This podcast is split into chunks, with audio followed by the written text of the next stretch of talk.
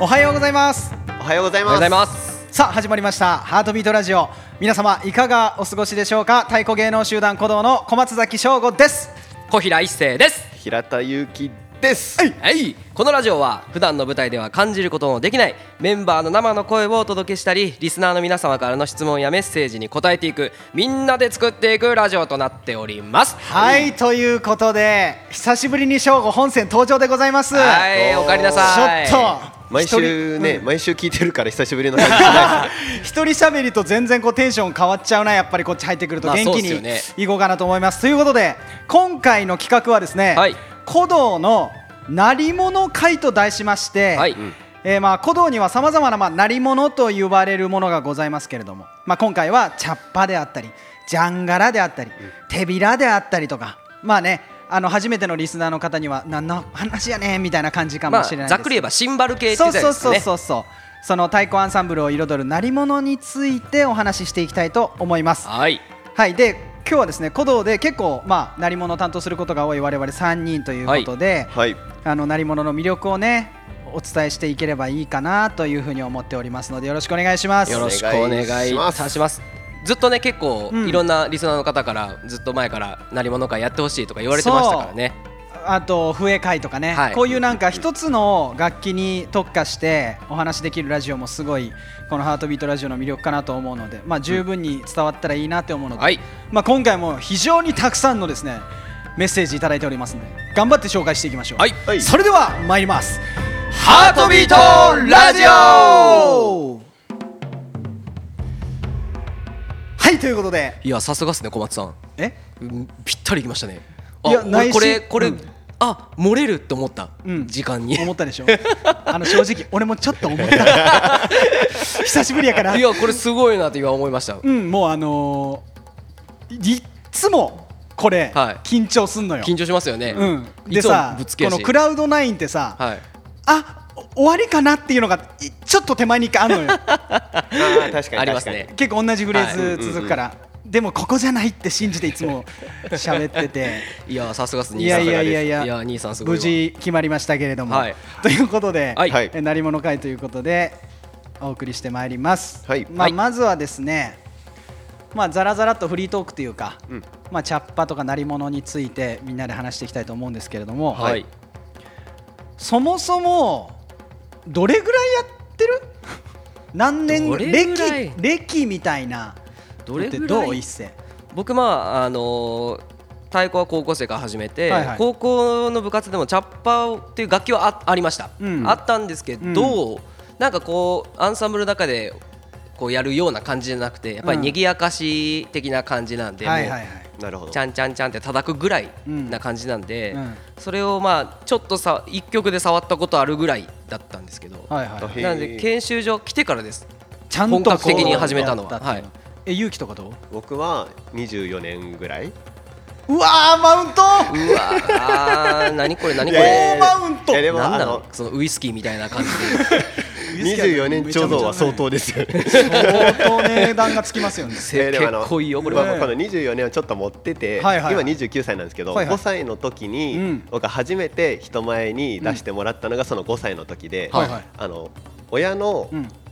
手作りの段ボールで作ってくれた、あの段ボールにアルミホイル巻いてそれに持ち手つけて、うん。それへでちゃんちゃんちゃんちゃんちゃんってあのチャッパやってるお兄さんの隣でうんやったのが僕の人生初舞台なんですけど、えじゃあ太鼓よりもその鳴り物ポジションでスタートしたってことそうそうそうそうあそうなんや太鼓の方が後ですえっていうのが5歳で、うんでもあの厳密にはちゃんと楽器としてチャッパ始めたのは小学校1年生ですその2年後いや一世はい申し子やん申し子っすよいやいやいやいやサラブレッドサラブレッドやばいぞ今日やばいっすね。申し子呼んでもうたぞ。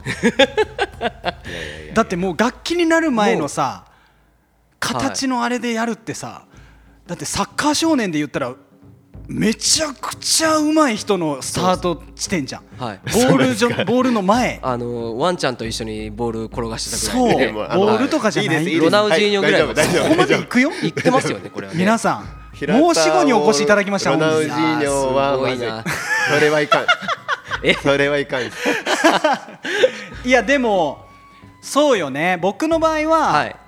もう本当に地元で僕も中学2年生から太鼓始めて一世と同じ感じだから鳴り物っていうかチャッパーみたいなのはあったけど、はい。もう完全にどうやるかっていうのは人うんの見よう見まねでやってちゃんとマジで練習しようって思ったのは本当研修所入ってからか、言うたらもう報道の舞台で「もう鳴り物ね」って言われた時に、うん。あなんか先輩に聞きまくってうんやったっていうところだから、あんま正確には歴ってあ、ねうん言えないかもしそれれない。って結構あるあるじゃないですか。そうだね。なんかねもうもう僕も24年とかなんか偉そうに言いながら、ちゃんとうん。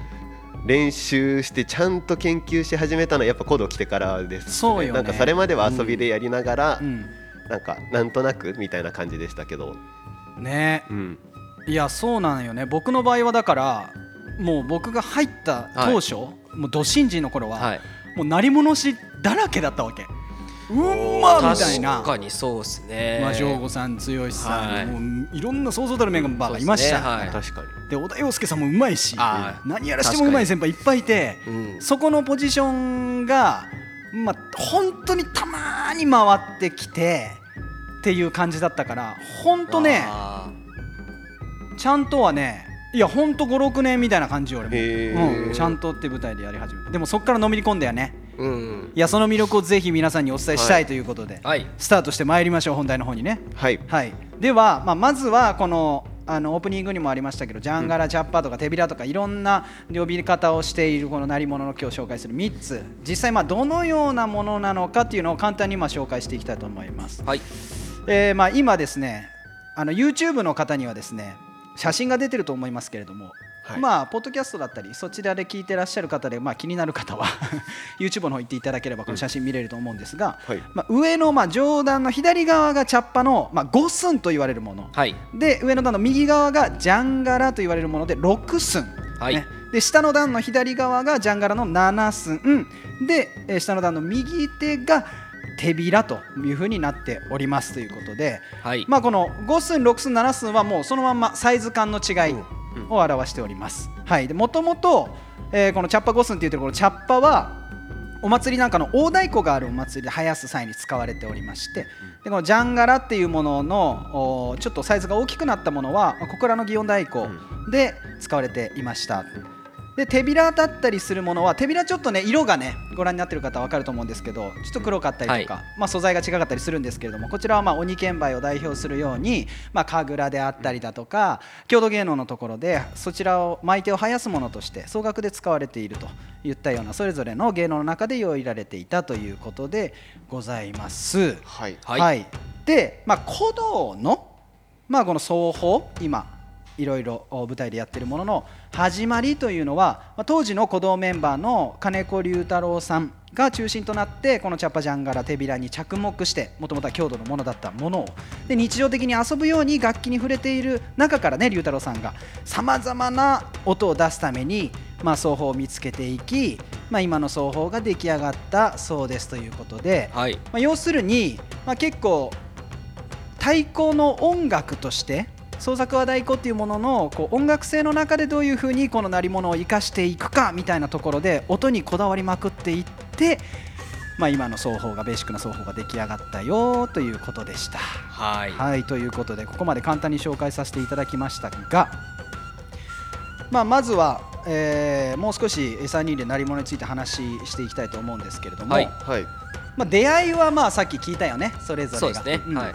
でこのさそれぞれサイズってどうだった？全部あった？このさシャッパジャンが6寸7寸手びらってどう？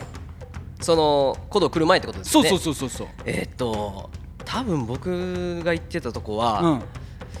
大きいのもありましたね。あった、えーまあ7寸ぐらいったんですけど、うんうん。でもなんかもうサイズはあんまり気にしてなかったです、はいはいはい。もうチャッパっていう大きなくくりで分けられてたんで、うんうん。だから G とかあんまり鳴らさなかったんですよね。もう本当にシンプルにシングルストロークと言われる、はいね。ちゃんちゃんちゃんちゃんちゃんって鳴らす感じ、はいもうそういうそれぐらいでしか使わなかったんなるほどね、はいなるほどえ勇気は僕んとこは5寸のチャッパしかなかったですねあ本当、まあなんか存在はね古道の公演とか見てたから知ってますけど、はいはいうんなんかでっかいの振り回してんなみたいな重そうみたいななんかもうそんなねよよそのものみたいなイメージでしたよねいや僕もそう僕も5寸しかなくて、古道来てさでかい6寸まあ7寸。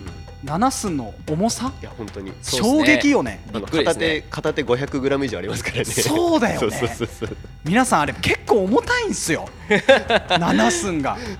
だゆえになんか5寸みたいにこう細かい動きとかを7寸でやるためには、まあ、後々いろんな紹介させていただきますけど体結構使わないとならなかったり、まあ、結構いろんなねアプローチがあ幅広くトライできる楽器ではあるんですけど、はい。結構大変なところも多いということで、はい。えーそんなまあいろいろなりものなんですけれどもさっきも紹介したように結構いろんな楽曲に使われております鼓動では。はい。でみんなの思うこの曲の鳴り物好きな曲。好きな曲ね自分がまあこれまでこれまでやってきた曲でもいいでし、まあ鼓動のこれまで聴いてきた曲でもいいし、あーえー、なんだろう。これやろうみたいな。僕はストライドかな。おおみつるさんのはい。ストライドね。ストライドっていう演目、うんうんうん。これも僕は新人若若手の時ですね、はいはい。あのアースレベレーションであの EC シアターとして始まった、はい。あの鼓動若手連中っていう、うんうん。はい、あの公演があったんですけど、そこで初めて、えーストライドっていう演目でナナスやらせてもらって、7寸ね、はい、そっからですねなんか自分の世界が広がったのは、ああそうなんや、はい、なんか個人的にはそんな感じというかあそこなんだ、ね、生やすだけじゃなくて、うん。ちょっと前に出るシーンもあるじゃないですか、うんうん。なんかこうグルーブを作っていくっていう意味ではい。もそうですしでソロみたいなそうなのよ。あのストライドの曲さはい美味しいよね鳴り物。まあそうですね。あの一瞬のきらめきみたいな。そうちゃなんかちゃんとさこうフォーカスしてくれるのよね,、はい。そうですね。分かってんなーっていう感じの。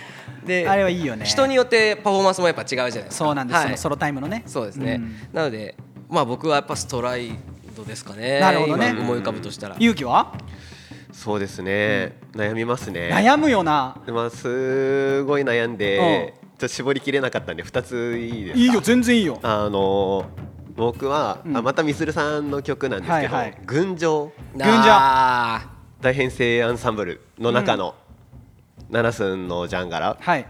ていうのがまず一つと、うん。もう一つは一六林裕太さんの。いやいいーですね。あそう。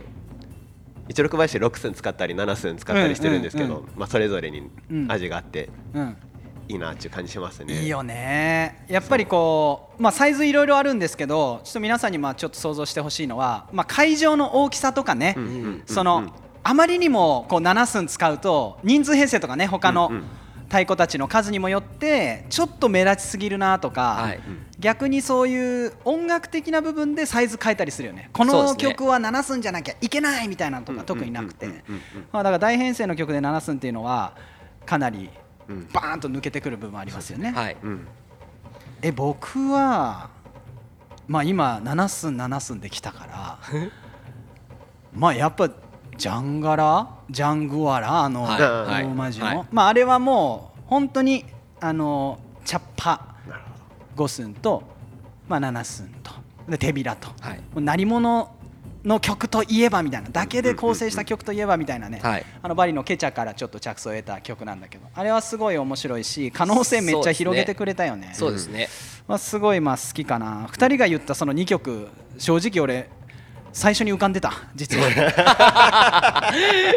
めっちゃいいやもんやっぱり、でも僕が初めてそれこそ鼓動でこうやってみてって言われて、はい。その研究するきっかけになったのは彩りだったかも。ああーへあの道っていう公園でああの時そうああの彩り時なんですね。そうそうあれぐらいあれぐらいのタイミングで彩り道っていう公園と初音ミクの初演がかぶってたのよ、はい。そうなんですよ。そう。その話しないんかなって僕思ってたんですけどそうなの。そう。あのかぶってたの。だからあのあれ何年よ？17年2017 17年ですね。17年にやけに急にチャッパポジション鳴り物ポジショへー。ンドーンってきて、はい。でさ超スタンダードポジションの彩りのあれはもう諸先輩方が築き上げに築き上げのね。そう下手くそだったら即バレするから めっちゃ疲れたわけ。本当一音であのジーっていう音であ違うわ。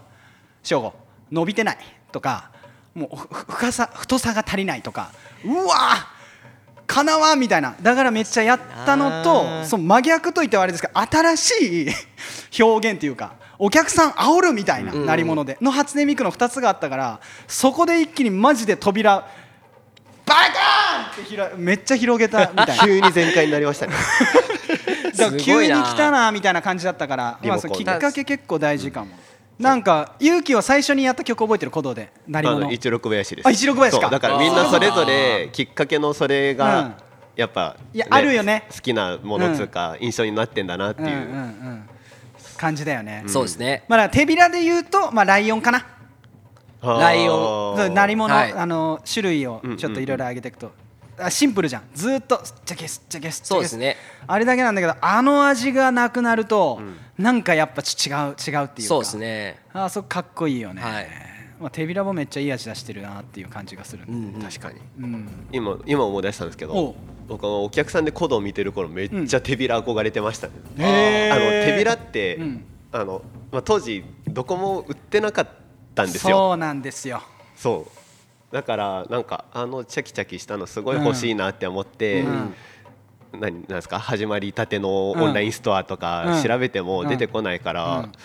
ずっと憧れだったの？を今思い出しました。そうそう。だから郷土のものにやっぱりそのまま忠実にまあ再現してるっていうものだからこそなかなかね、手に入りにくくて、で使い方も難しいんだけど、うん。やっぱりそれだけ力があるし、他のねあの真鍮でできてる他の楽器にないなんかすごい渋いサウンドが出るよね,そうですね。今それコードオンラインストアで売ってますから売っちゃってるんですって皆さん。そうですよ。売ってますよ。幅広がっちゃってんじゃないかぜひ広がってますから。よお買い求めいただいてね。この手びらの使い方、ぜひね幅を皆さん広げていただ研けたら。究していただきたいなというはい。はい。でまあ、いろんな鳴り物紹介してきましたけれども、はい。もう一つ、まあ、古道には、まあ、使われている種類の、まあ、シンバル的なものがあって、まあ、ジングシンバルって言われてるんですけど、うん。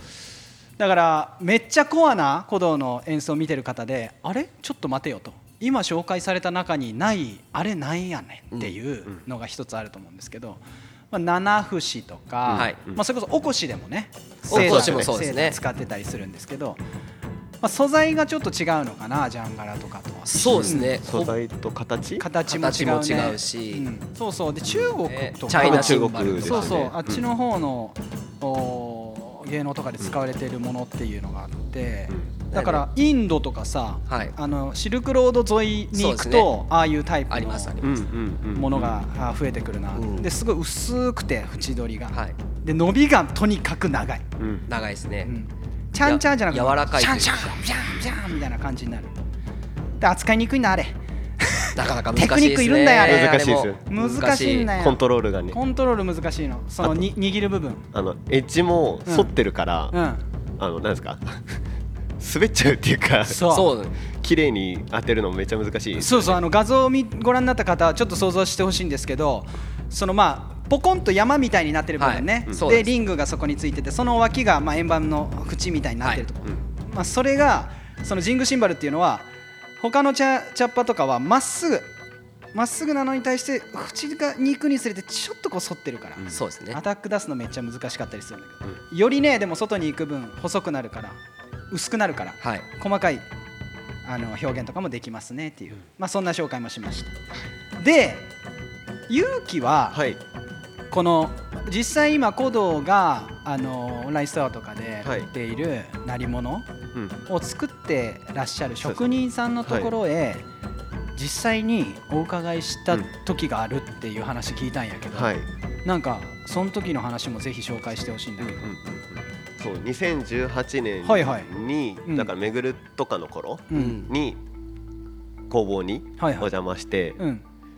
その当時のね先輩たちが龍太郎さんはじめとする先輩方が、はい。その実際にその試行錯誤しながら作ってきた職人さんうん。たちと、うん。今の世代の僕らがうん。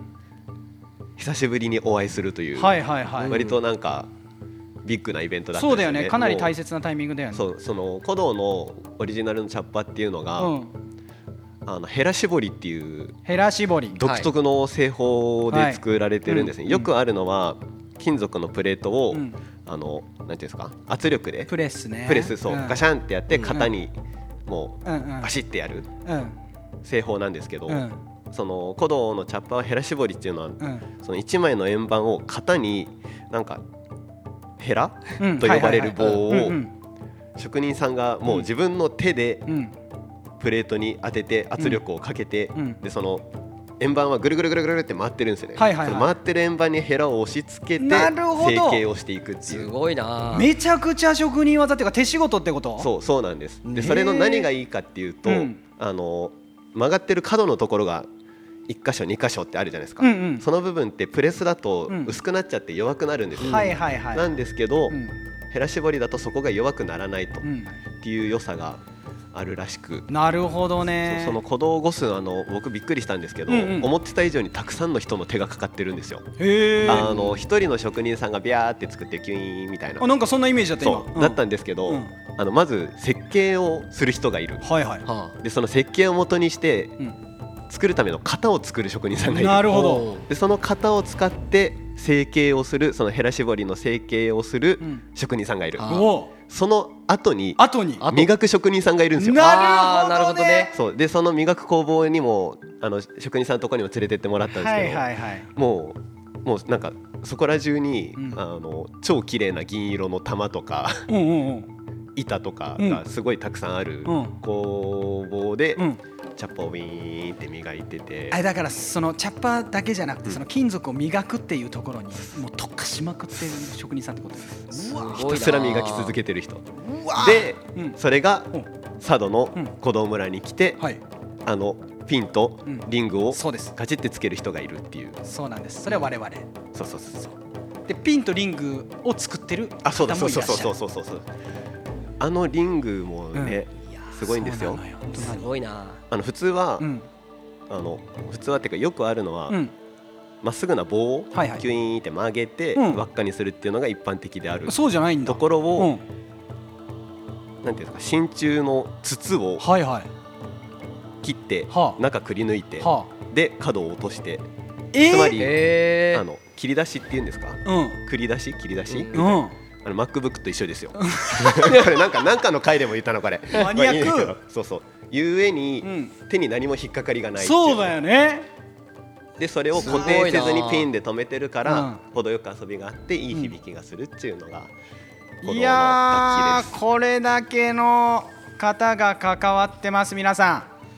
すごいよ。改めて感謝っすありがたいです。だからこれからもその まあ今まで先輩がこうやってあの作り上げてくださったこの鳴り物っていうものに対して自分たちも向き合いつつなんか双方もそうだけど素材とか職人さんたちもきっとさほら代替わりしていくじゃん?はい。そういうものもさ一緒にこう進化っていうかうん。歩んでいけたらいいっていうか行くことが絶対大切だよね。そうですね。これはねいい話聞いたわ。知ってなさいよって話なんですけど。でも改めてね。ね本当にっていうような、はい。まあ、魅力もご紹介しましたけれども、はい。そんな鳴り物なんですが、はい。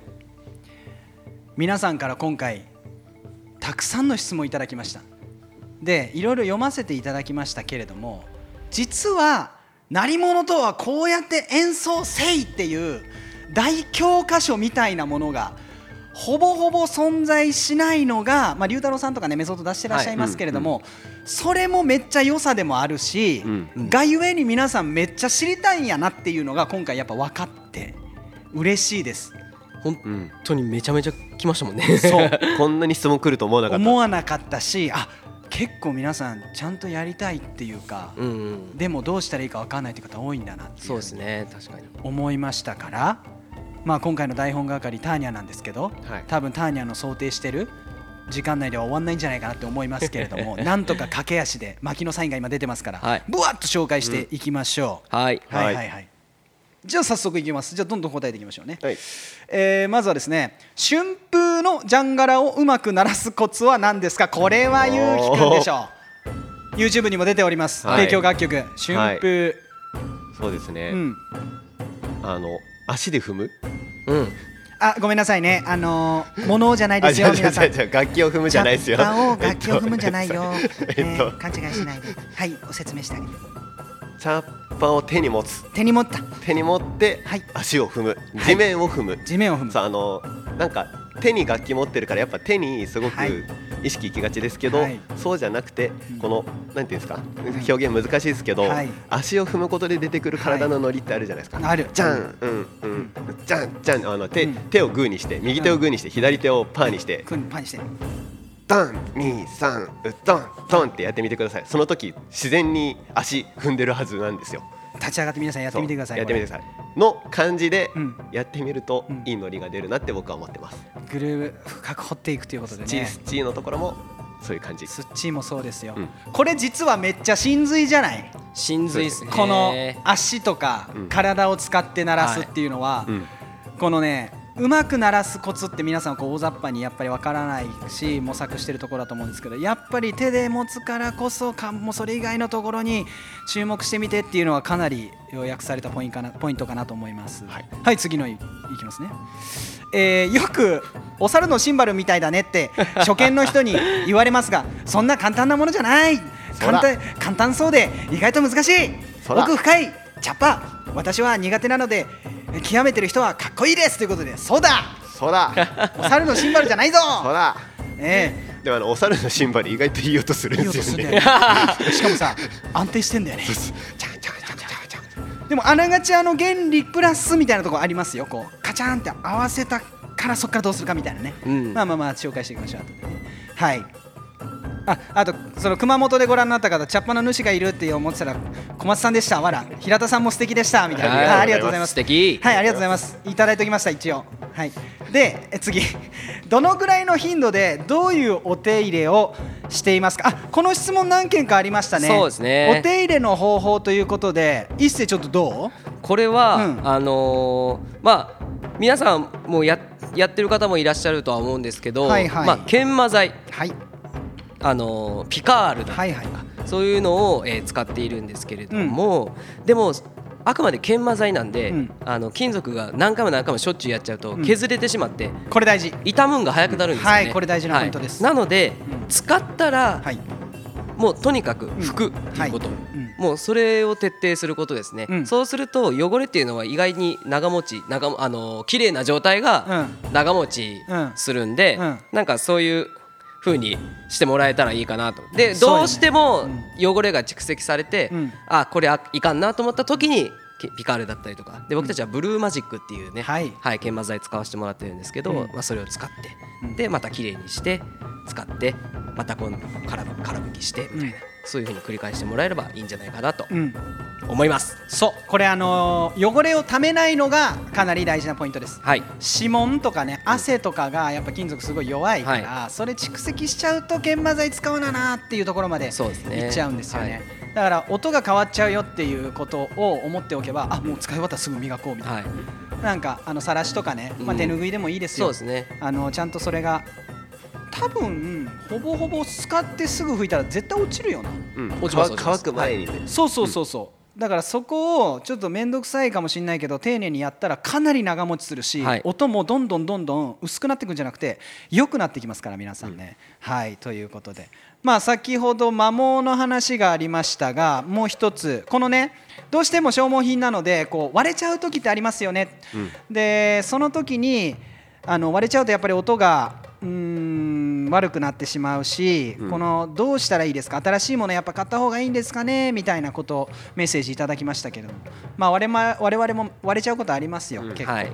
まあ、そしたらまあポイと捨てるのではなくてですね、あのー取っておいてはいるよね。そうですね、うん。はい、でも自分たちでは直さない。残念ながらうん。修理はできないです、そうなのよ。はい、もそれはだから感謝の気持ちを込めてまあ供養していただけたらなというふうに思います。はい。その割れたのをはいはい2枚重ねて、はい。なんかスポンジの上とかに置いてそれバチで叩くとう。ん面白い音しますよ。うわ。うへえ新たな使い方。あの健太さんとかなんかそういうのやってる、うん。あーそうね。真似してあの、う去年の EC でやってみたんですけど、うん。面白い音するじゃんみたいな、そうそうそう。キャッキャッみたいな。ダッダッみたいな。そういう使い方もおすすめ、うん。いいじゃん。全然さようならしするまでうん。まだまだ使い道ありますし、うん。最後までなんか使い切ってほしいなというふうに思います、うん。はい。ということで次いきます、えー、茶っ葉でこう鳴らした後にしっかり余韻を残す鳴らし方なんですか？うーんこれはね、鳴らした後余韻を残す、うん。要するにまあ多分これは G っていうサスティンのことを言ってるんですかね。うん。これはもうとにかくしっかり余裕を残すことなんでちゃんと打たないとダメです。まずね。まず。うん太鼓と同じように、うん。チャッパもジャンガラも打たないとうん。いい音っていうのはならないので、うん。しっかり打った時にちゃんと打ってすぐに離す。ギリギリ触れるか触れないかのところに持っていってあげると、うん。シンバル自体はジャーっとこう力が力強く打たれてるんで、震えてます、なのでそれを少しでも長持ちさせるように、ん。触れない触れるか触れないかの状態にうん。していけばじーっていう風に長さが持つと思うので、うん。ちょっとやってみてもらえたらいいかなとそ思います。この G だけでさ何時間できるよマジで。練習ね。そうですね、うん。ここのこだわりは皆さんぜひいろいろ試してほしいですね。この G と一言に言いましてもいろいろありますから。はい。はいということでございます。今さ G とかちゃんとかいう口生姜みたいなこと俺たち言うじゃん、はい。これも結構大事かなと思いますよね、うん。なんか G ラッチャとかチャカチャカとか、はい。まあ、太鼓にドンとカとドドンとかゾンとかさ、はい。いろいろあるみたいにそのなんか練習する中でこうどういう練習してますかとか気をつけてることなんですかっていう質問も結構あったんですけどなんかそういうボキャブラリーみたいなのを自分で増やしていけるといいかなと思うんですね。なんか他にある ?G、えー、G ラッチャチーン。チ。チ。ミュートね。チチっていうチっていう音。か。カもあるのよ。そうね。カポもあるのよ。ポポペもあるのよね。ありますね。とか。はいはいはいはいはい。こするやつなんですよ。あこれ使えるんだな。あと僕好きなのが、そのこすってるところから、ん。って鳴らす。僕僕も好きですね。でいいよねあれ。あれさでも新品のやつだとなりにくいね。なりにくいですね。使い込んだ方がそう育てたら出てくる、あのうまみみたいないいよね。そうですね。あとさあとさあのーなんていうの？ランチャンみたいな。ラン、はい。ランみたいな。チャーンって打っちゃいいのに、はい。ランチャンランって打つじゃん。はい。なんかいわゆるゴーストノートみたいな、うんうん。実音が実音っていうか音符のトンっていうのを前に装飾音として出すやつ、あれもあるよね。そうですね。ランラン、はい。結構あれやるとかっこいいんだな。ふくよか、まあふくよか味噌ですよね。うん。これはねこの使い方皆さん。ねえ。ねここは研究してほしい、そうですね。うん。でこのねあのこれも質問多かったんですけど、まあ、そういういろいろ演奏をしてる時に、はい。こう気をつけてることなんですかっていう質問でした。勇気とかどう？もう鳴り物やるときにこれ気をつけてるよみたいな、まあ、どんな気持ちで鳴らしてますかとかね。今自分が出る時なのか弾く時なのかをうん。すごく気にしてるっていうか意識してます。わかる。アンサンブルの中でねともすればうるさい楽器なのでね。あのでかくやらなくてもうん。聞こえる音域じゃないですか。あの、うん。太鼓とかとアンサンブルすると。うん。だからじそう出ようとしなくても出ちゃうから、うん。今自分がどこにいるのがいいのかっていうのをすごく意識しますね、うん。その担ぎ桶の中でのアンサンブルでそのポジショニングみたいなのもあるしね。なんかそういう気をつけ方もあるよね。はい。一世は何かある？気をつけてるこれは演奏っていう意味でうん。いいんですかね、いいよ。まあでもさっきもちょっと言いましたけど、はいはい。僕は太鼓を叩くつもりでチャッパーをやります、なるほど。はい。気持ちとしては。うん。なのでチャッパー5寸ちっちゃいやつとかチャカチャカチャカチャカって鳴らす時も、うん。まあ、締め太鼓を叩くようなイメージですね、なるほど。はい、なんかそういう風にやると僕は結構やりやすくて、うん。はい、であとは自分がコントロールできる範囲で動かすなるほどね。ななこれはちょっとね文章とか言葉でちょっと伝えるのが難しいんですけど、うん。太鼓がドンと前にやったらしっかりこう構えるのと一緒で、ちゃんとチャッパが自分の体の前にあるっていうこと。そこでそこでうん。しっかりコントロールしてあげることが大事かなと思ってて、うん。だからどんなに振り回そう振り回したとしても体もちゃんとついていく。うんっていうなるほどね。風にしていくとあの逸脱した感じにならないで済むので、うん。ちゃんとそういう距離感だったりっていうのは大事にしてますね。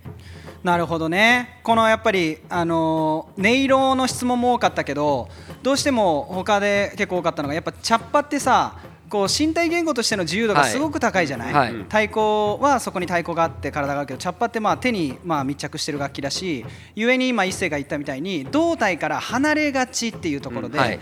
なんかどうしても一生懸命やろうとして逆にこう棒立ちになっちゃうんですけどみたいな質問とかも結構あったし、はい。うん。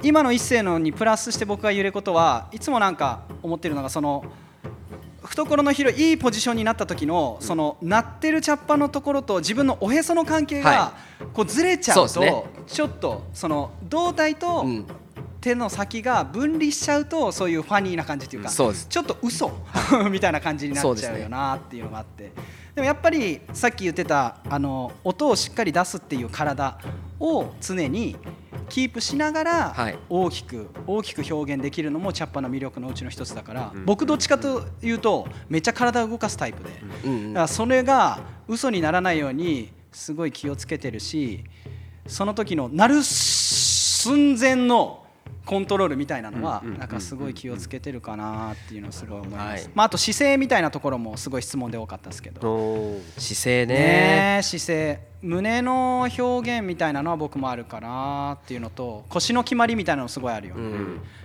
だから参考にしてるのは結構空手の方の人の腰の決まりとか、結構空手もさ腕をいっぱい動かしたり肩ってさあるじゃん。でもあれってブンブン振り回しているように見えてめちゃくちゃしっかり胴体とくっついてるしいついかなる方でもなんか決まってるからなんかその辺とあの合わせたりするとさっと走り込んでくる時もそうだしすっと引いていく時もそうだしあの感じ僕すごい参考になるかなと思うのでうん。ちょっと紹介したいなと思いますけど。はい。はい茶どうです葉飲みできますね。茶っ葉飲みできるよこれ、なんぼでもできるよ。だからなんかこういうその何映像付きの企画ぜひ YouTube で出してくださいみたいな、うんうんうん。あのーリクエストもございましたね。これでも難しいですよ。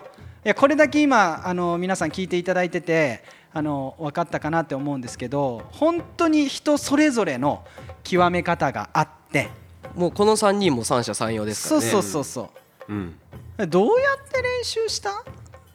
僕やるのみ？どう、僕はうん。とにかくいやもちろん個人練習もしなくはないですけど、うんうん。もうアンサンブルに飛び込み続けるっていうところですかね。なるほどね。なのでじゃあ一回曲やってみようってなった時に、うん。もうそこに全力でこう飛び込んでいく、うんうんうん。そういうそうすることでさっきもあの平田君も言ってましたけど、うん。その今は弾くべきなのかとか、うん。ここはガッとこう乗り出すべきなのかっていうのが大体分かってくる、うん。けっていうのがあるんで周り視野が広いというかうん、隙間縫っていくよね、はい。あの音楽的にも。なんか、うん。太鼓の中でもさっとはい。美味しいところっていうか、うん。スパイスみたいな位置で使われることが多いから、はい。なんか作曲する人がどういう音色を求めてるのかっていうのをまず聞いたりもするしそ,、ね。はい。うんうんれによって鳴らし方を変えたりとか、はい。喋りすぎやでみたいな 時もあるしね。そうです。ん、だから先輩にもこう調味料やって言われたことがあって、うんうん。チャッパーは、ね。うん。で曲がまあ料理だとして、うん。で太鼓とかがまあ主主催主催というかあの具材だとしたら、うんうん。最後にこうわーってやってたらなんかせっかくいい料理やのにマヨネーズブチュブチュブチュブチュってかけたみたいなもうそれだけのなんかそう味になってしまうそういうじゃないかと感じになっちゃうよっていうふうにあなるほどと思ってだからここはしっかりこう塩を効かせてるとか、うんなんかそういうイメージをあのすることで結構、あここはちょっとやめといた方がいいなとか、うんあえて何もしないとかうんでちょっとこう土土っていう風に細いとこに行ってみようかなっていう風にとかそういう風に考えられることもできると思うんでそうだねなんかそういう考え方もあっていいかなとは思います。なるほどね。まあだからあの本当に上手くなるにはどうしたらいいですかみたいな質問たくさんいただいてマジで本当にありがたいんですけれども、いや僕の場合は本当に真似して、うん。でその真似をなんかそのさっき言った体の嘘みたいなところまでこう突き詰めて見るみたいな、うん。初動でどこ動かしてんだろうこの人みたいな。音が出る前にどういう体であるんだろうかとかどういうポジションなんだろうかみたいなとことかどの首の位置なんみたいな、どの胸の開き方なみたいな、肩甲骨どう動いてんのみたいなとか、はい。当たってる時間どれぐらいなのみたいなのもめちゃくちゃ見見まくったっていうか、うん。もう先輩の動画こすり倒してるんでこういう人みたいになるにはどうしたらいいですかと思ったらもうこすり倒して見てほしいなと。そうですね。もうとにかく真似することですね。は大事。あと遊ぶ時間かな。どういう気、あそれです 以上です。そうだよそうねそうそうそう。あ あそうもちろんね、うん研究とかね今の話みたいにうん。してますけど、うん。でもなんか一番やっぱ遊ぶことが僕のチャッパージャンガラに生きてるなーって。ね、うん生きてるなっつうかまあうんそれでしかないっていうか、うんうんうん。なんかね遊んでる中で見つかる音もあるし、うんうん。フレーズフレージングもあるし、うんみたいな思いました。なんかさ、うんもうこれもうだんだん最後なんですけど、はい。ちょっと勇気に聞きたいのがその作曲するじゃない、はい。作曲するときになんかどういうイメージでこう鳴り物入れてるかなみたいな。あの曲作る時うにん、思うこと、はい、あのチャッパジャンガラうん。